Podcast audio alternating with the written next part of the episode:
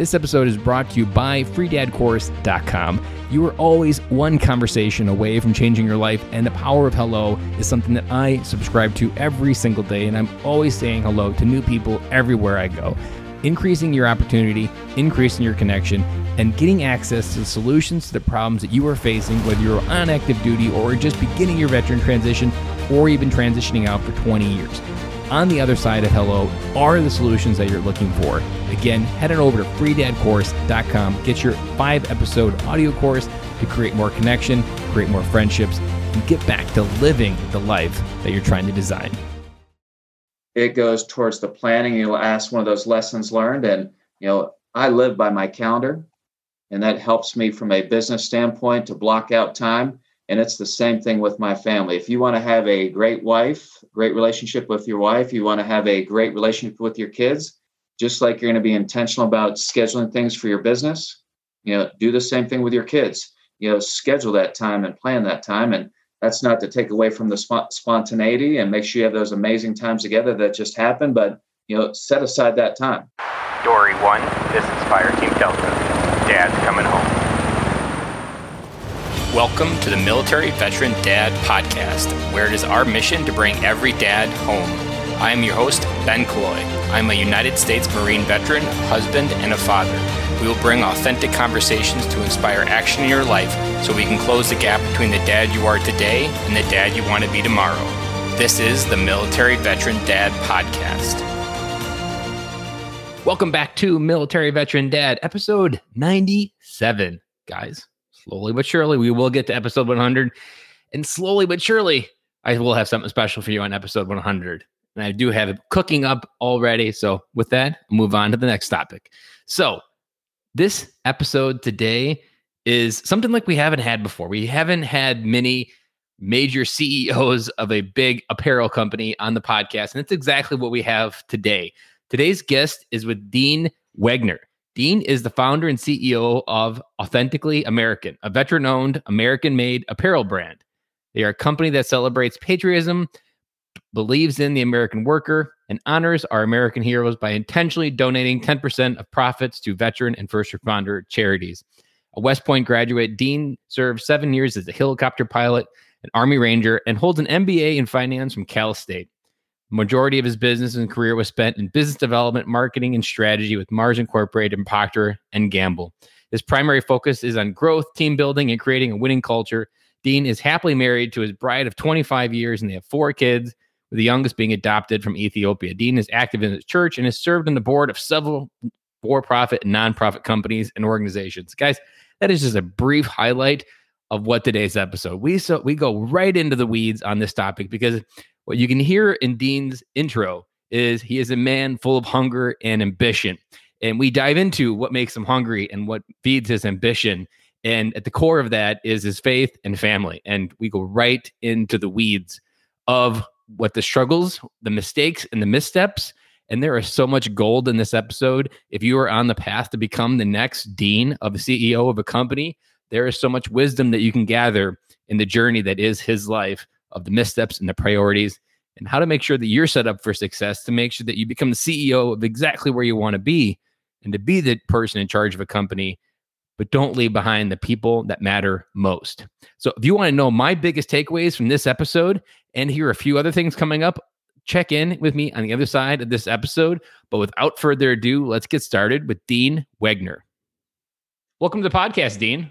Ben, I appreciate the invite. It's an honor to join you. We don't get many CEOs of an apparel company, but this is going to break the seal wide open on that. And I believe your story is going to break the seal open on a lot of different conversations of what false ceilings almost that we set in place for ourselves on the other side of transition. So go ahead and tell us a little bit about your life, tell us about your family, and tell us maybe how you got to the point where you now own an apparel company. Well, Ben, now you make me a little nervous talking about breaking the seal. So hopefully we don't disappoint and have a great lively discussion. I'm looking forward to it. So just from a very high level, I was like, when asked this question, to highlight what's most important to me. And I start with my Christian faith. That's first and foremost to me. And then I want to be a great husband. My wife and I have been married 26 years and we have 4 amazing kids, Ben. We have 2 daughters, 22 and 19. We have a 16-year-old son, and we also have a 10-year-old son we adopted from Ethiopia. And I also am a veteran, was honored to graduate from West Point in 1993, went to flight school, learned how to fly helicopters, went to Ranger School, served 7 years active duty through 2000. And then currently, I'd mentioned, I'm the CEO, the founder and CEO of Authentically American. We're a veteran-owned, American-made premium apparel brand. Really looking, Ben, to build the next Nike or Under Armour, this iconic American brand, but have it all made here right in the U.S., helping create jobs. Well, I got a question that when you were talking there, it was almost hit me like a right in the face kind of question. So you seem like a man who's accomplished a lot. And anytime I see a person that's accomplished a lot, I see a person that has a hunger. And so I want to ask, when you joined West Point, what were you hungry for? So I was very young, very immature back then, Ben, and West Point was a great experience for me to help me grow up. But in high school, I really had two motivations. You know, I was a hockey player. So one of my dreams in college was to play Division I hockey. And the other one was to go ahead and get the best possible education I could. And I knew about West Point, but I wasn't intimately familiar until the hockey coach called and said, "Dean, how would you like to come to West Point?" And I did a little research, Ben, and, you know, there's so much incredible history there. But that same year was when West Point was ranked the #1 college in the country. And I thought, wow, it's incredible to be able to have the opportunity to go to school like that. And then when I'm honest, Ben, with who I am, I'm not a first line, second line center. I'm a third or fourth line grinder, you know, back to that work ethic and a lot of drive. So combining West Point with the incredible education coupled with the opportunity to play Division I hockey was a perfect fit for me. Appreciate that. Sorry, I had a small interruption with my daughter. Well, this is right at home here with the focus. It is right at home. Dad, you can't have a dad podcast without getting interrupted on the dad podcast.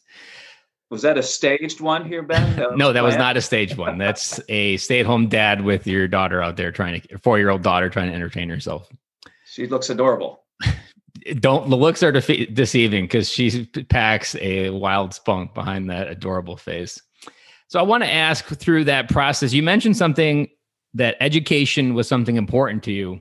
That's not something everybody is ingrained with. So where did you get that initial insight to have that wisdom to seek an education?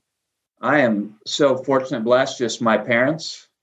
It's interesting because they weren't ones that really said a lot, but really led by example. And just my dad was somebody that if you borrow $1 from somebody, you give him back $1. He was just a man of his word, just an incredible man of character and integrity. And they just always reinforce the value of an education. And so that's where that really started. And I was very fortunate as well, lived in a suburb on the south side of Pittsburgh. And it was a great high school. I think it was somewhere around 99%, Ben, that went from high school to college. And some places I've found as we've moved all across the country and all around the world, sometimes the question is, what are you going to do after high school? And at our high school, that wasn't the question. It was, well, which college are you going to? So I think those two, with a great upbringing with my parents, coupled with the high school and the great job they did, it was really a choice of where I'm going. So let's fast forward a little bit with that advice. How have you used that wisdom to make sure that your kids are set up with the right framework and understanding of how to go into the world as good adults? Like, what are some principles that you made sure were part of your core teaching philosophies as a father? Well, I think the big one is, my wife and I, it sounds a little corny, but it's something we believe in. We want to be dream makers for our kids. You know, if they have a dream, how do we help make them come true? And we've tried to be so intentional about, you know, sharing perspective. And I was a hockey player, and my 16-year-old's a hockey player, but it doesn't matter if he wants to play hockey. My girls were soccer players. If they want to play in the band, they want to act. My 19-year-old daughter's going to be heading to culinary school. So, and it really doesn't matter what they want to do. I really want them to find what they love, find what they're passionate for, because then it doesn't feel like work. And they pursue that. And we ended up having a very athletic family. You know, my kids, my older daughters were soccer players. My boys are hockey players. And I always reinforce being well-rounded. And when it comes to academics and athletics, I said, you're a student athlete. Notice which one comes first, the student. And God's given you a great mind. So the expectation is all A's, and we're going to help you. And at the end of the day, what's most important is that you give everything you've got. You give it your best effort. But just reinforcing that, you know, you've got to be well-rounded. You've got to get a great education and also find something you love outside of school. How did you help them explore their curiosity? What did you guys go on a lot of vacations? Because often what I find with just my upbringing and after going to Okinawa and seeing the world, we just, in most times when you go to school for 12 years out of your life, you don't really have a wide view of even what's possible, of like what your dreams can be. Most people have a very default view, and it's mostly from Capital One of what you can do with your money and a credit card. How did you help your kids understand the depth and the width, the view of what was possible? Well, Ben, I should have my wife, Kelly, sitting right here next to me, because she's been the one that, you know, when they were young, you know, to me, it was all about, you know, just trying a lot of different things. So, you know, our kids tried a number of different sports. So my boys, for example, they tried hockey, which they love, but they also tried baseball. They tried football. They tried soccer, tried all kinds of different sports. They tried, you know, some of the arts, they tried, you know, theater. So it was just a broad mix. And again, it doesn't, to me, it really doesn't matter what they did. I just want them to find something they love. And like right now, Ben, I never envisioned this because this was not anything I planned, but my 22-year-old, she found she has a love for photography. Her dream would be to go ahead and own her own photography business. So I'm doing everything I can to help make that dream come true. My 19-year-old, phenomenal student. She had straight A's, but found out she didn't really like school and said, I don't want to go the traditional college route. And she really lights up in the kitchen. So this month she's heading off to culinary school. So we want to help enable that dream. And my 16-year-old, he's now 2 inches taller than me, Ben. He's 6'2" and much, much better player than his dad. And his dream is to play in the NHL. So all the kids are pursuing different paths. And I think it was my wife, to her credit, just exposing them to so many different experiences across a broad spectrum to find out what they really love and what they're passionate about. So what you're talking about isn't almost natural intuition in fatherhood. It's something you have to be exposed to. You have to something read about here in a podcast like this, because so much of daily fathering is trying to maintain control, trying to maintain discipline. But at the same time, we have a responsibility to get our kids to those point where they can really start sniffing out their curiosity and understanding what they're really passionate about. I can imagine your military experience helped you even magnify their ability to see, because you started seeing the world, and then you can help gift that to your kids, even in this case. What lessons from your military experience you were able to bring into fathering? First of all, I was wondering where you were back in 1998, because it would have been helpful, you know, to have this podcast, because, you know, one of the things that I didn't realize, you know, one, entering into marriage, and number two, entering into being a dad, you know, my initial premise was this can be easy. You know, with marriage, I thought we're in love. It's going to be easy to have an amazing marriage. And, you know, like, kids are amazing. It's going to be easy being a dad. And it's the opposite. If you want to have a great marriage, if you want to have a great fatherhood, I mean, you got to be so intentional and really, you know, dedicate that time. So, you know, similar how I planned in the military, you know, that 5-paragraph op order, you know, the planning that goes into it. You know, we got a lot of that at West Point, got a lot of that in the Army, and that has continued through with me in the business world. So, you know, one of the things that I've done with my kids, Ben, is every month when there were 4 of them, you know, we'd have a very intentional daddy-daughter date or a boys' night out. So just like I booked a meeting at work, you know, that went on the calendar and I wouldn't miss it. And it's the same thing, my wife and I, you know, to be able to spend that quality time together. So I think a lot of the discipline and planning and organization that the military helps indoctrinate, you know, I transfer that over into being a great father and a great dad. And what you're talking about there, you didn't use the word too much, but I'll label it there as time and intention, because what most dads, and it's almost like the fundamental part, like on your worst dad day, like you just feel like an absolute failure and you don't even deserve to get that title. The one golden rule that I've really learned and kind of leaned into is kids spell love TIME. They don't spell it with the things that you did wrong. They don't spell it with the things that you bought them at Target. They spell it with the time that you actually invested in. For me, like it's called 10 minutes together that I learned on the podcast a while back. And it's just spending 10 minutes playing trains. Like that 10 minutes is so intentional And it's something they're constantly always asking me for now of, Daddy, can I have 10 minutes? But that 10 minutes is all it takes to really make that small little deposit and say that you care. But also at the same time, this is where, and I'm sure you probably had to learn this balancing act. How many kids did you have while you were serving before you got out? So we had one, it was my oldest daughter. So we spent the last year in the Army in Korea. So she was just born right before we went to Korea. So what we don't know about when we are in the military and we get hooked on the mission stuff that we have to get done is the time that you're taking from your family, you're borrowing like your credit card. And the part when you come back home, you have to repay that time and balance with interest. And many times we don't, and it just eventually goes bankrupt. There's only so much time you can borrow on a credit card, whether it be your marriage going bankrupt or your connection with your kids. I mean, there are so many dads that I've interviewed that they literally left the military because they knew they were going to have a relationship with their kids if they continued on the path that they were on, because they had borrowed so much time that there was only one way to go forward, and it was to unplug and rewire the system.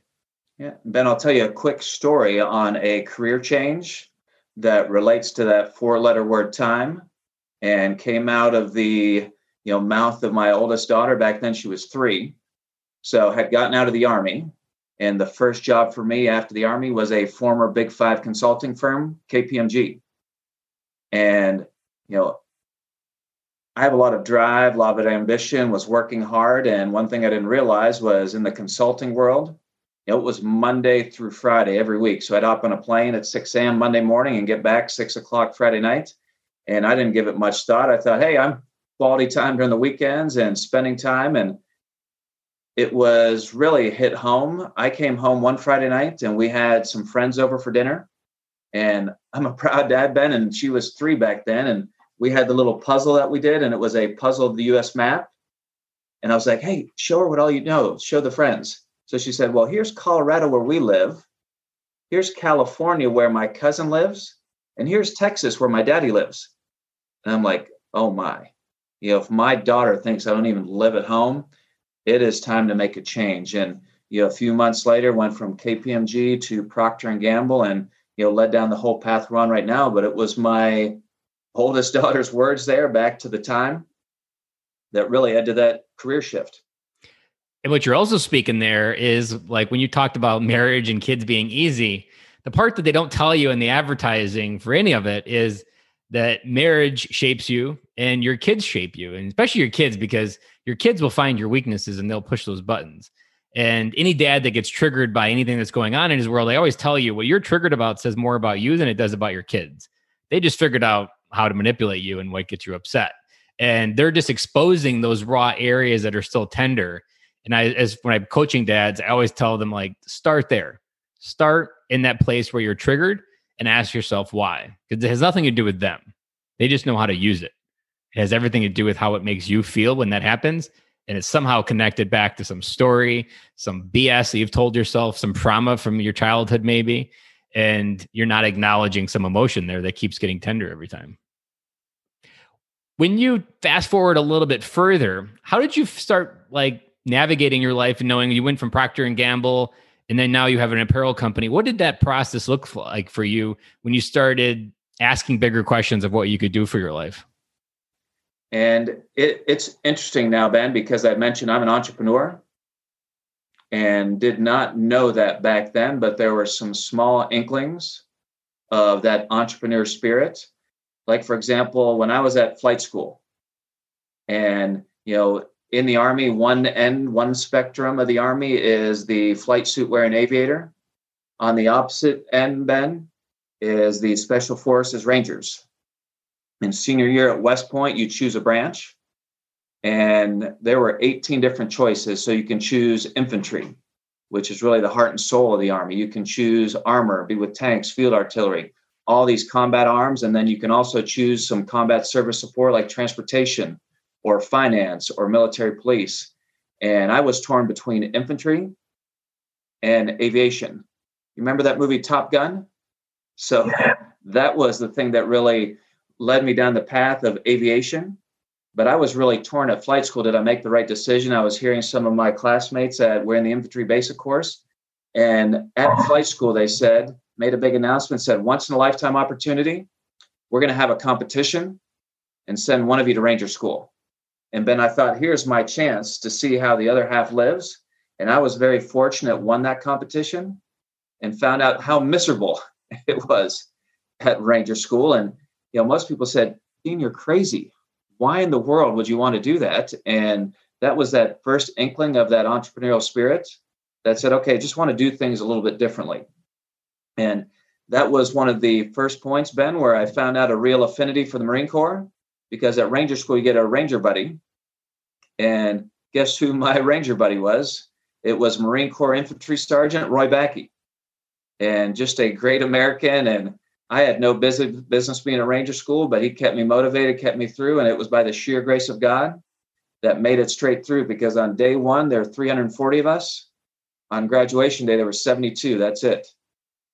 That's all that were there. So there were different examples all the way along throughout my career that we can dig into. But ultimately, when the decision made to launch a brand from scratch, it was really out of the desire, you know, to ultimately create jobs, make a difference. And if we're successful, you're leaving a legacy. Well, you hit that big word there right at the last sentence there of legacy, because legacy wasn't something this podcast started with, but it's something we talk about regularly.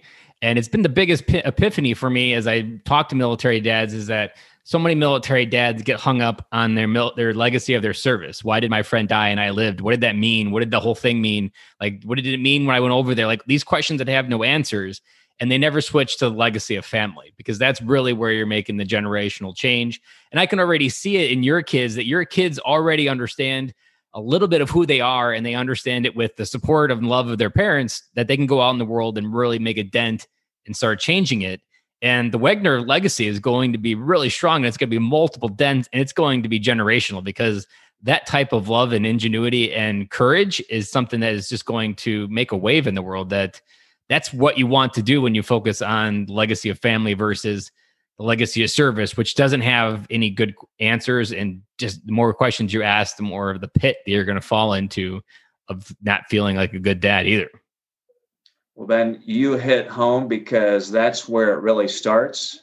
I mean, that legacy, that impact you can have, first and foremost, is right at home.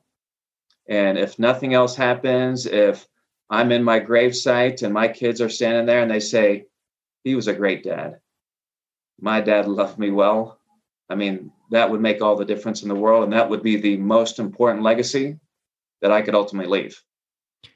And what you're also talking about there is the commitment and the priority. There was something that maybe like halfway through this podcast that hit me, that there's very few commitments in life that go all the way to the end. And the two big ones are the commitment to your wife, which is to the end, and your kids. Now, your kids are going to betray you. They're going to leave your house, and you're going to be left with the original commitment to your wife, which is why she's always number one. And it's important to even symbolize to your kids that I love you kids, but my wife is more important to me, because she's going to be here and you're eventually going to leave me. But those two commitments are not reflected in a lot of our life choices. I know for me, the priorities at work, the commitments at work, all of those are temporary. And in my case, it was completely yanked away. And I could have sacrificed so much more time and been like, wow, what a pit of commitment hole that it ended up nowhere. But yet your commitment to your kids is the one that's going to go for a long, long time. But we don't prioritize that method in our head, because we just get it backwards. But it's really where you root into those priorities that you can start shifting where your true legacy is going to start coming from. And Ben, that lifetime commitment you referenced, that lifetime commitment was reinforced to me when we adopted our youngest son in 2012 from Ethiopia, because I made two trips over. The first one was to appear before the judge, and she looked at me and pointed and said, Mr. Wegner, I want to make sure that you know this is a lifetime commitment. You're not just adopting your son for the next year, the next 5 years. You are adopting him for a lifetime, and he will have the same birthrights as your biological kids. And it really hit home and reinforced that being a dad is not just a temporary short-term commitment, it's a lifetime. And what you're also hitting there is leading your kids is something that continues lifelong. And there was a podcast guest, Rod Olson, that I had on. He's a basketball or a retired basketball coach turned leadership consultant. And he talked about these 4 C's of parenting, and that eventually in that first phase, during the coaching phase from like 0 to 18, where you're like helping them get to going. And then you move into like a consultant phase. And eventually you move into the final phase, which is where you're coworkers almost, where they have kids and you understand each other. Like, hey, now you get it. What all that crap was when you were kids that you didn't fully understand. Now you get it, and you can have those conversations, and it never ends. It's always there. It just has different seasons, and our kids are always looking to be led. And that's something that most dads don't engage with. We, like what you mentioned, where you just recognize that being a provider was really all I needed. That's kind of like the default leave it to beaver mindset of the late 20th century, that all we had to do was go to work, provide, and come home and read the paper and eat dinner. And that was all our responsibilities were. But now, as the world has shifted and our ability and capacity as humans to give more has shifted, like the ability and the impact we can have as fathers to our kids is literally generational, but you got to show up. No doubt about it.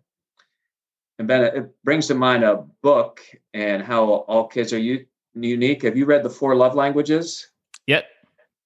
Because I didn't believe it, but it gave me a great insight. For example, my oldest daughter, she is all about words of affirmation. If you give her a compliment, if you are very intentional about, saying something about what she's doing, I mean, she just lights up. My 19-year-old, she is all about those gifts, and even if they're small ones, you bring something home and she just lights up when you give that. And then my 16-year-old, my son, he is all about that quality time. And, during COVID, one of the things we were able to do and we hadn't done before was golf. That was just a couple hours out there together. And it's, as we start to understand our kids and like this podcast, I'm hoping a lot of dads are being helped out by the advice and the coaching and perspective that you and your guests bring. I mean, that was a great book for me that says, okay, being an amazing dad is just not one boilerplate print. I mean, need to flex a little bit on how each one of the kids are going to be loved best. And you have to kind of explore that curiosity with them and understand how they see the world, because each of them sees the world differently, and they're already seeing it differently every day, especially even like COVID times. Their personality is being shaped by all the events around them, and they're going to have different ways of receiving that love. And I want to point out something there that you probably already noticed, or I can reassure you that you've done it correctly with your daughters, is when you showed up in that intentional way of being a father, because to our daughters, we're their first love. And if we show up and model what that actual love should look like, we set the bar for every man that she's going to compare to bring into her life. Like if it doesn't measure up to dad, you don't have to worry about a shotgun at the door, because she's going to know it, because my dad set the bar extremely high. And if you're a dad with the shotgun at the door, you probably didn't set the bar very high. And the truth is that you're really worried who she's going to copy. But if you show up with such an example, like you've talked about, like I can only imagine who she's going to find that is just like Dean Wegner. Well, Ben, I'll tell you, it's a lot funnier story. I tell the shotgun stories, but I mean, I'd mentioned those daddy-daughter dates. And that was one to spend quality time, but also to say the men in your life, I mean, they need to treat you like a princess. And that meant me opening the door for them. That meant me, just treating them well and talking about how boys should be treating them. And fortunately, knock on wood and pray every day that, they find the right man, because that's another generational impact. And it starts early, giving them a role model for who should be that future man in their life. And what you were practicing there on those daddy-daughter dates, and even with your sons, that when you show up for the little things, they'll trust you that they can bring you the big things. And just hearing like a problem at school, I'm sure those dates you talk about social issues at school, probably social media issues, like whatever is on their heart, whatever is stressing them out, it's as real world to them as it is to you having a problem at work. Just being there. I've noticed that with my daughter when we do bedtime talk, that just being there intentionally, listening to what playground issues there were, talking to her about how she could redo them differently or different things like that. I can already feel it with different things. Like she trusts me and I trust her, because we've practiced on the small things, that I can only hope and pray as well that when it's older and there's a boy issue, or maybe there's a real like conflict and she doesn't know how to do it, she's not going to internalize it as many teenagers do. And hopefully she feels safe enough with me to bring it to me so we can talk about it versus finding out in a bad way. Absolutely. And that's probably one benefit. I'm looking back on my being a dad.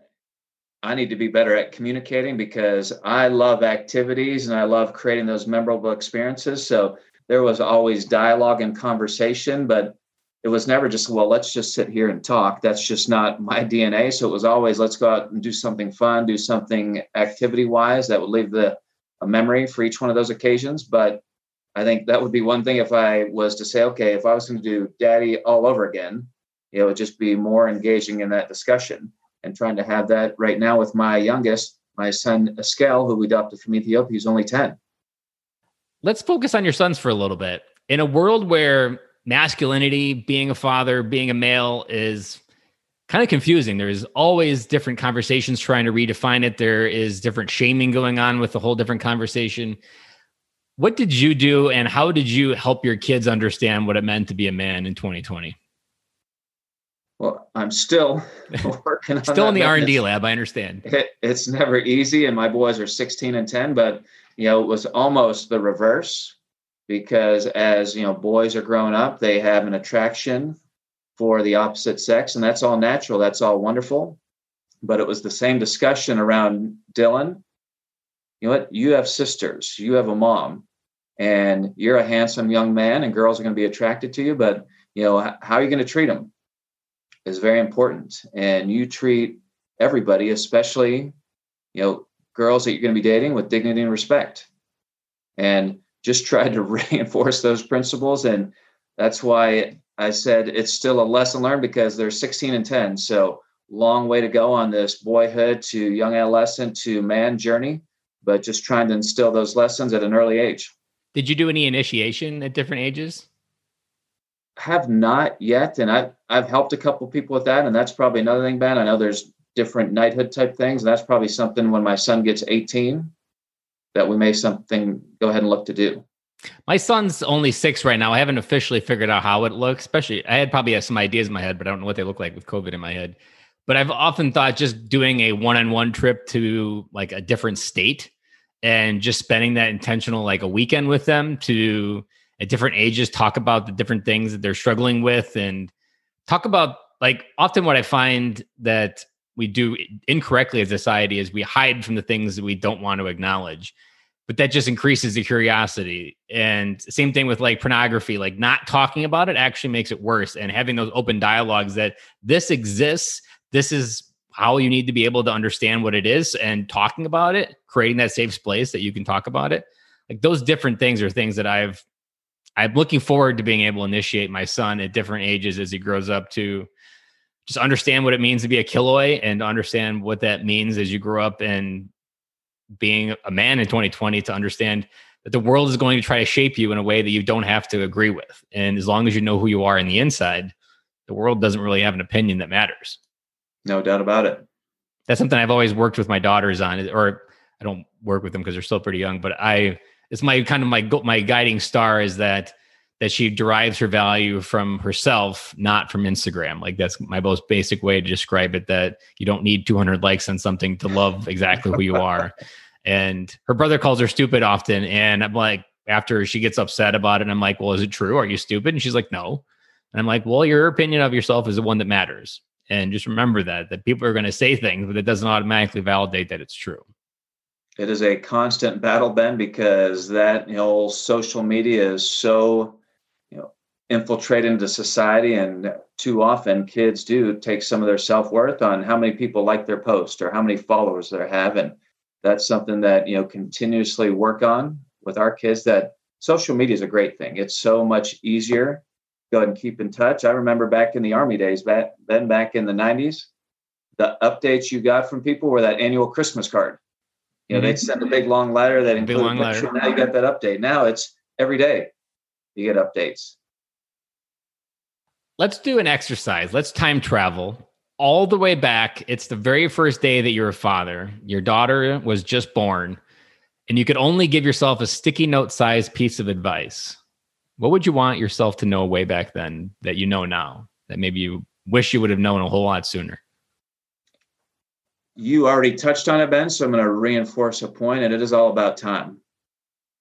And I love that you highlighted just that 10 minutes because part of the thinking was, well, if I'm going to do these dates, they need to be big, they need to be elaborate, they need to be memorable.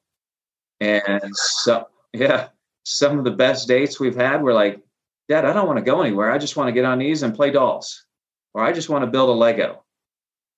And I'm like, that's it?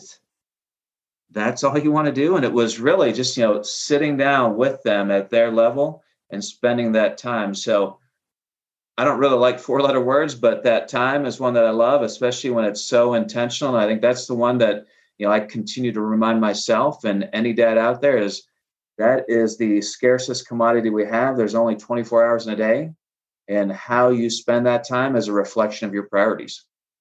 What about if you were reflected on the day, if you go back to the day you got married, what advice in your marriage would you wish you have known? Let's go a little bit further. That was a really good answer. But I want to go a little bit further and see what you got. Yeah, I touched on this, Ben, but there really was that fallacy. Like, marriage is going to be easy. I love my wife. I mean, it's just going to be this incredibly honeymoon for the rest of our lives. And I wish I could say my wife and I never argued, never had a fight, never had challenges, but that's not real. I mean, there are too many stories that I like to say where there's arguments and fights, but I think, marriage is not 50-50. I think at the end of the day, I think it roughly could be 50-50, but there may be some days, some weeks, some months, some years where it may be a rough time for me, and my wife is leaning forward much more into me and helping me than I'm able to help her. But there are split times where it's the reverse. And I think to really have an amazing marriage, it takes work. I mean, you got to be so intentional about spending that time. And I think that was a big lesson that I did not know then that I know now. And anyone that asks, I absolutely share that if you want to have an amazing marriage, you got to be intentional about it. You got to work at it. And it doesn't happen naturally. And it takes investment. It takes an understanding that, like, I like what you said, that there's going to be years where each of you need each other in a different mode, especially when you have new kids and there's babies.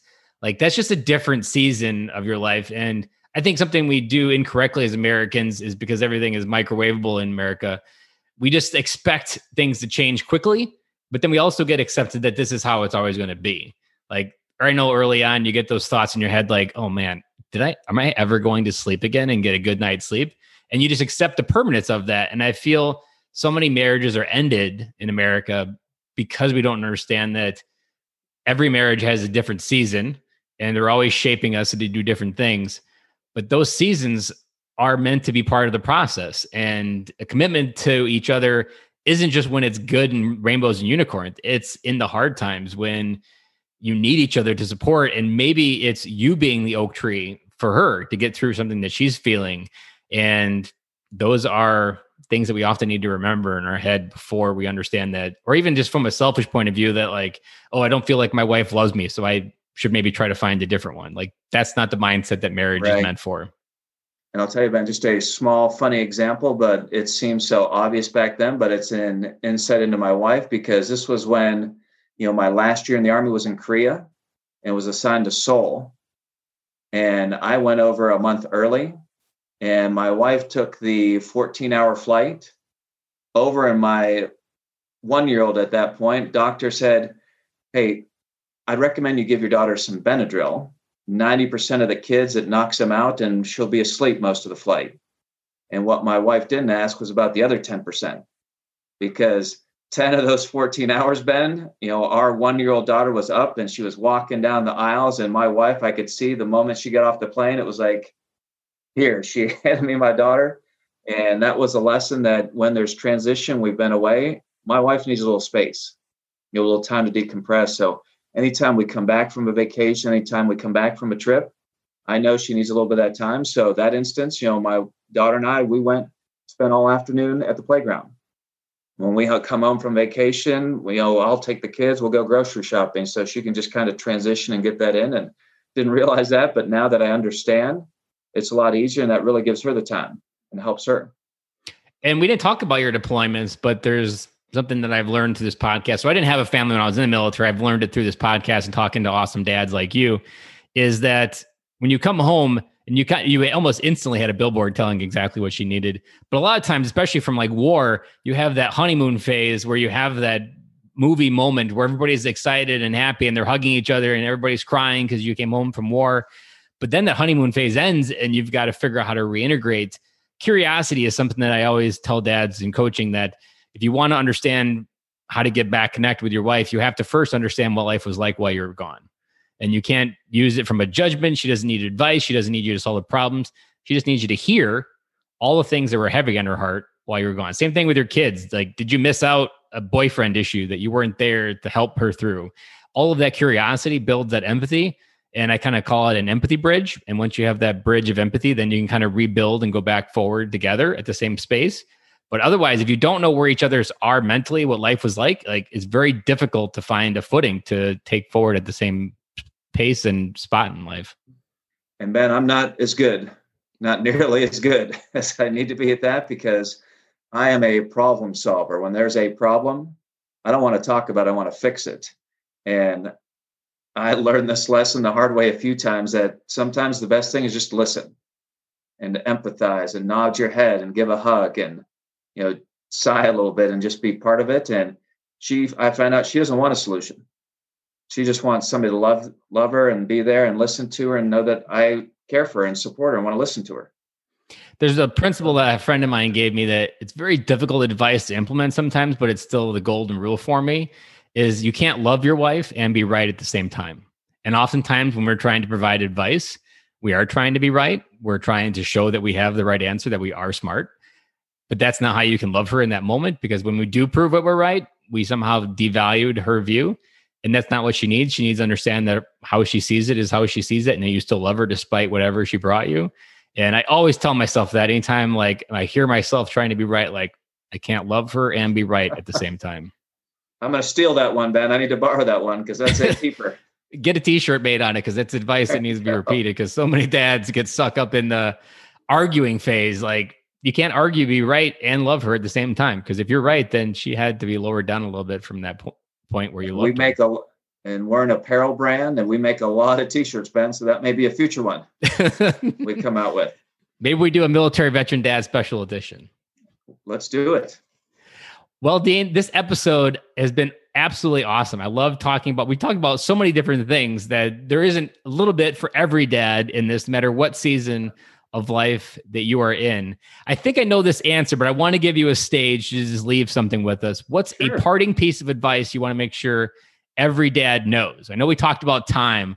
What's something like, if you just cut through all the bullshit in our head right now, what do we need to hear to be the best dad?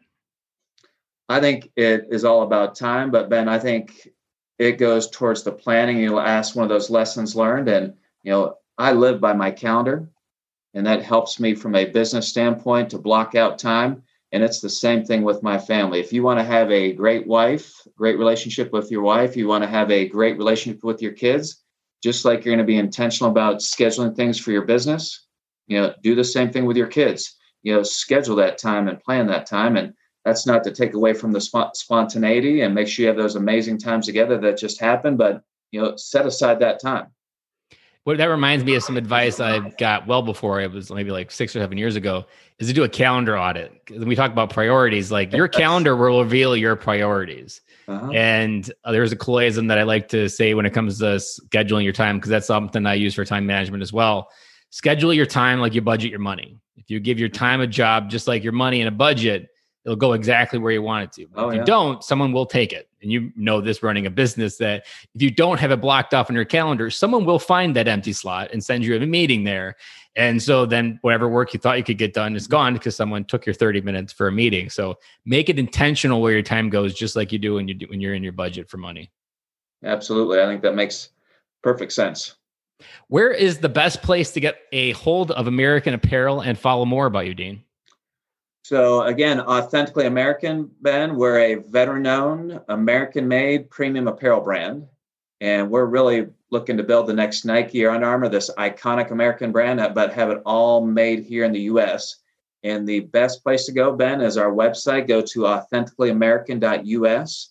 Authenticallyamerican.us. You can also visit any social media channel, whether it's Facebook or Instagram or LinkedIn, learn more about us. And I always make myself available, Ben, back to priorities and making a choice. So LinkedIn's an easy way to connect with me. And if you've got something I can do to help you out, any one of your listeners, anyone in the audience, happy to do that. So easy to get a hold of me. But again, authenticallyamerican.us. I appreciate that. And I'll include all of those all those links in the show notes for people to see more about it. And I'll also include some Fox News interviews that you did that were really intentional in explaining exactly your goals, ambitions, and just kind of the energy, and get to see you in person and not just the audio of what it's like to be in front of Dean Wegner. Yeah, let me do this too, Ben, because I have not found anyone that is going to buy from us just because we're American made. We're a consumer brand and we have to deliver an amazing product experience. So I'll send this to you, but if you can include this in the show notes, that a discount code founder, FOUNDER, will be good for 25% off. And I love it when people have an opportunity, for the very first time, Ben, to go ahead and experience our product. And if we've got a couple minutes, I'll do a quick kindergarten style show and tell. Okay. Have you seen or heard about our sweat-activated print innovation? Sweat-activated? No, I have not. Yep. So I wish we were here in person. This is the only thing we're missing out, because I'll narrate since this is all audio, but I'm wearing up a T-shirt, and it's a gray T-shirt. And I wish, Ben, you could be here to feel it, because it's incredibly soft. The print is all water-based, so it's not that heavy Plastisol ink that on a hot summer's day, it will go ahead and stick to your chest. After you wash it a couple times, it will crack. And of course, everything we do is tagless and it's American made. And this one is a T-shirt, Ben, that is very important to me because it's all about Go Army. It's a West Point T-shirt. And at West Point, it's all about Go Army, beat Navy. So I don't have time to sweat, but I've got a little spray bottle here. So we're going to simulate that you're sweating. And what just appeared, Ben? Navy. Beat Navy. Beat Navy. Yep. Beat Navy. And then if you look on the back here, it's even better. There's that vintage U.S. flag. I feel like I'm watching an infomercial. Yes. And he's giving a demonstration of making a stain go away with OxyClean. I like this, Ben, because this has been a home run for us. And people say, Dean, forget where it's made. It's just an amazing product. And that's what we want to deliver, whether it's the T-shirt that I just showed you or the polo I'm wearing, or you'd mentioned Fox and Friends. I mean, these patriotic red and white stripes, blue and white stars, we're the number one seller. We're on Fox and Friends. We just need to deliver an amazing product experience. And that was just one example where people say, Dean, forget where it's made. It's just it's just an amazing product. And they look at the tag and see that it's an American made. And then they go to our website, learn about our story, learn about our ethos. That's where we really start to become people's new favorite brand. Kind of reminds me of Zappos. I was reading up about Zappos and how they became the number one online shoe reseller, and how they got Amazon to buy them by just absurdly focused on shoes and being able to be the number one in customer service. Like, that was their primary goal. All the other stuff was secondary. So, and people responded. People love Zappos shoes. That's where I buy my shoes online as well. So it's some of that simple stuff that we don't acknowledge. And so and that is pretty cool, watching that shirt transform. I've never quite seen something like that before. Yeah, it's been fun. And now we've done hundreds and hundreds of custom designs for other colleges and high schools, for, sports teams and fitness centers and charities just across the board. And there was something when you said the 25%, I was thinking of, so in the Midwest, we have Kohl's here like everywhere. And that's almost near the 30%, which is like the home ticket for Kohl's. Like, that's a jackpot when you give 25%. And I mean, you get 25% of Kohl's just for returning an Amazon package there. So it's a really good discount. So I'm really excited that you offered that for, and I appreciate that. I'll definitely make sure we include that in the show notes as well. Fantastic. Well, Ben, thank you so much for being here today. I'm honored to be able to share this hour of my time with you, and hopefully the listeners got something out of this. I know they did, based on the feedback that I get from other episodes. So I appreciate you spending your time with us today. My pleasure, Ben. Thank you so much. And there's very few things more important in life than being an amazing dad. Thank you for listening all the way to the end of this episode. I really hope you got out of this episode as I did. Because even now, listening to it twice, the original and the prepping of this episode still hit me in ways that I wasn't expecting. Like a lot of our podcast episodes, sometimes they take once or twice to really have that wisdom that's shared by the guest that's talking, to have it reach where it needs to in our heart. Because, like I often say, our ego is one of those things that protects us from hearing the things that we want to grow with. But at the same time, our ego is one of those things we need to turn off so we can receive some of this wisdom. And this episode was not any exception. I think what I loved about this episode most was the redefining what we always talk about in this podcast is time and intention, because guys, that is so important. If that hasn't been a big theme, if you've been a longtime listener picking up throughout this podcast, how you invest your time, how you make sure that the moments you want to happen. If you want something to get scheduled, what gets scheduled gets done. And that was solidified with Dean's advice about making sure you set time on your calendar for those dates with your kids, with your wife. And if you want that trip on vacation, make sure you put it on the calendar. Something that I used to do when I had a job was in January, I would try to book all of my vacation throughout the year, because what happens when you do it in January is everything seems possible. There is no project in September. There is no project in June or July, most likely, that you know about. And if there is, you can easily schedule around it because it hasn't started stressing you out yet. And so you're like, oh yeah, I can do that. I can do a week there. I can do a week here, and I can do a week there, or maybe a long weekend here. And by doing in January, there's this crazy phenomenon that happens is you actually run into your vacation. And you're like, oh man, I got a vacation coming up. I got to work around it and make sure I can make sure that happens. But let me tell you what happens when you don't schedule your vacation in June, or January. When you don't schedule your vacation in January, your vacation runs into work. And every week, say like, let's go time travel to May 15th. It's not Corona, and the world is wide open. And you've got like the whole summer in front of you, and your wife comes up to you like, hey, let's go away for a week in June, right after the kids get out of school. And you look at your calendar and be like, I don't think I can do it. This work is just way too much, and I'm just way overwhelmed at work. I don't think we can fit it in right now. Your work just ran into your vacation, and you most likely probably won't go on vacation, to be honest. I used to do the exact same thing. But if your vacation is already on the calendar, your wife's already been prepping, you've been leading up to getting excited about it, and your mind at work has already been working around it, versus the other way where you're trying to fit vacation into work. It needs to be the other way of fitting your work around your vacation. So take that as a pro tip for trying to come home to your kids and make sure that you have an intentional year with your vacation, because the worst case scenario is that you finish the year with many missed vacation opportunities, many missed long weekend opportunities, and you cash out your vacation for money, and you probably just end up buying things you didn't really need with it anyhow. And you've lost another opportunity and another summer with your kids. So let this be a nice, friendly warning to not let those summers go by, because as a PSA that I've often given, you only get 18 summers with your kids. I also loved when we talked about this, leading your family, like letting your life be an example for them to follow, but then also make sure they understand where you're leading them to. That's a key principle that even in business that a lot of CEOs and people at the top often miss, is they get so focused on where the company needs to go, they forget to get the people excited about where we are going. And that was something that I was really evident on when I was listening to Dean.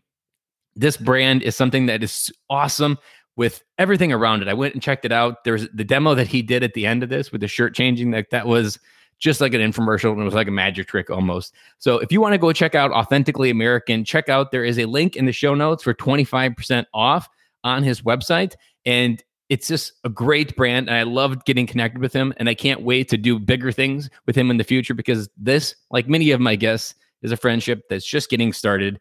And I appreciate you listening to this episode and every episode. If you've been a longtime listener, and if this is your first one listening, I want to offer you a free course at FreeDadCourse.com to have more friends in your life, because if you've been listening or whether this is your first time, friends is the one thing that changed my life forever. And when you have friends, you feel like you can do anything.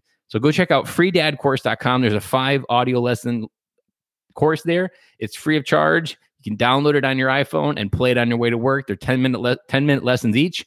And those are some simple things to get more people and more connection in your life.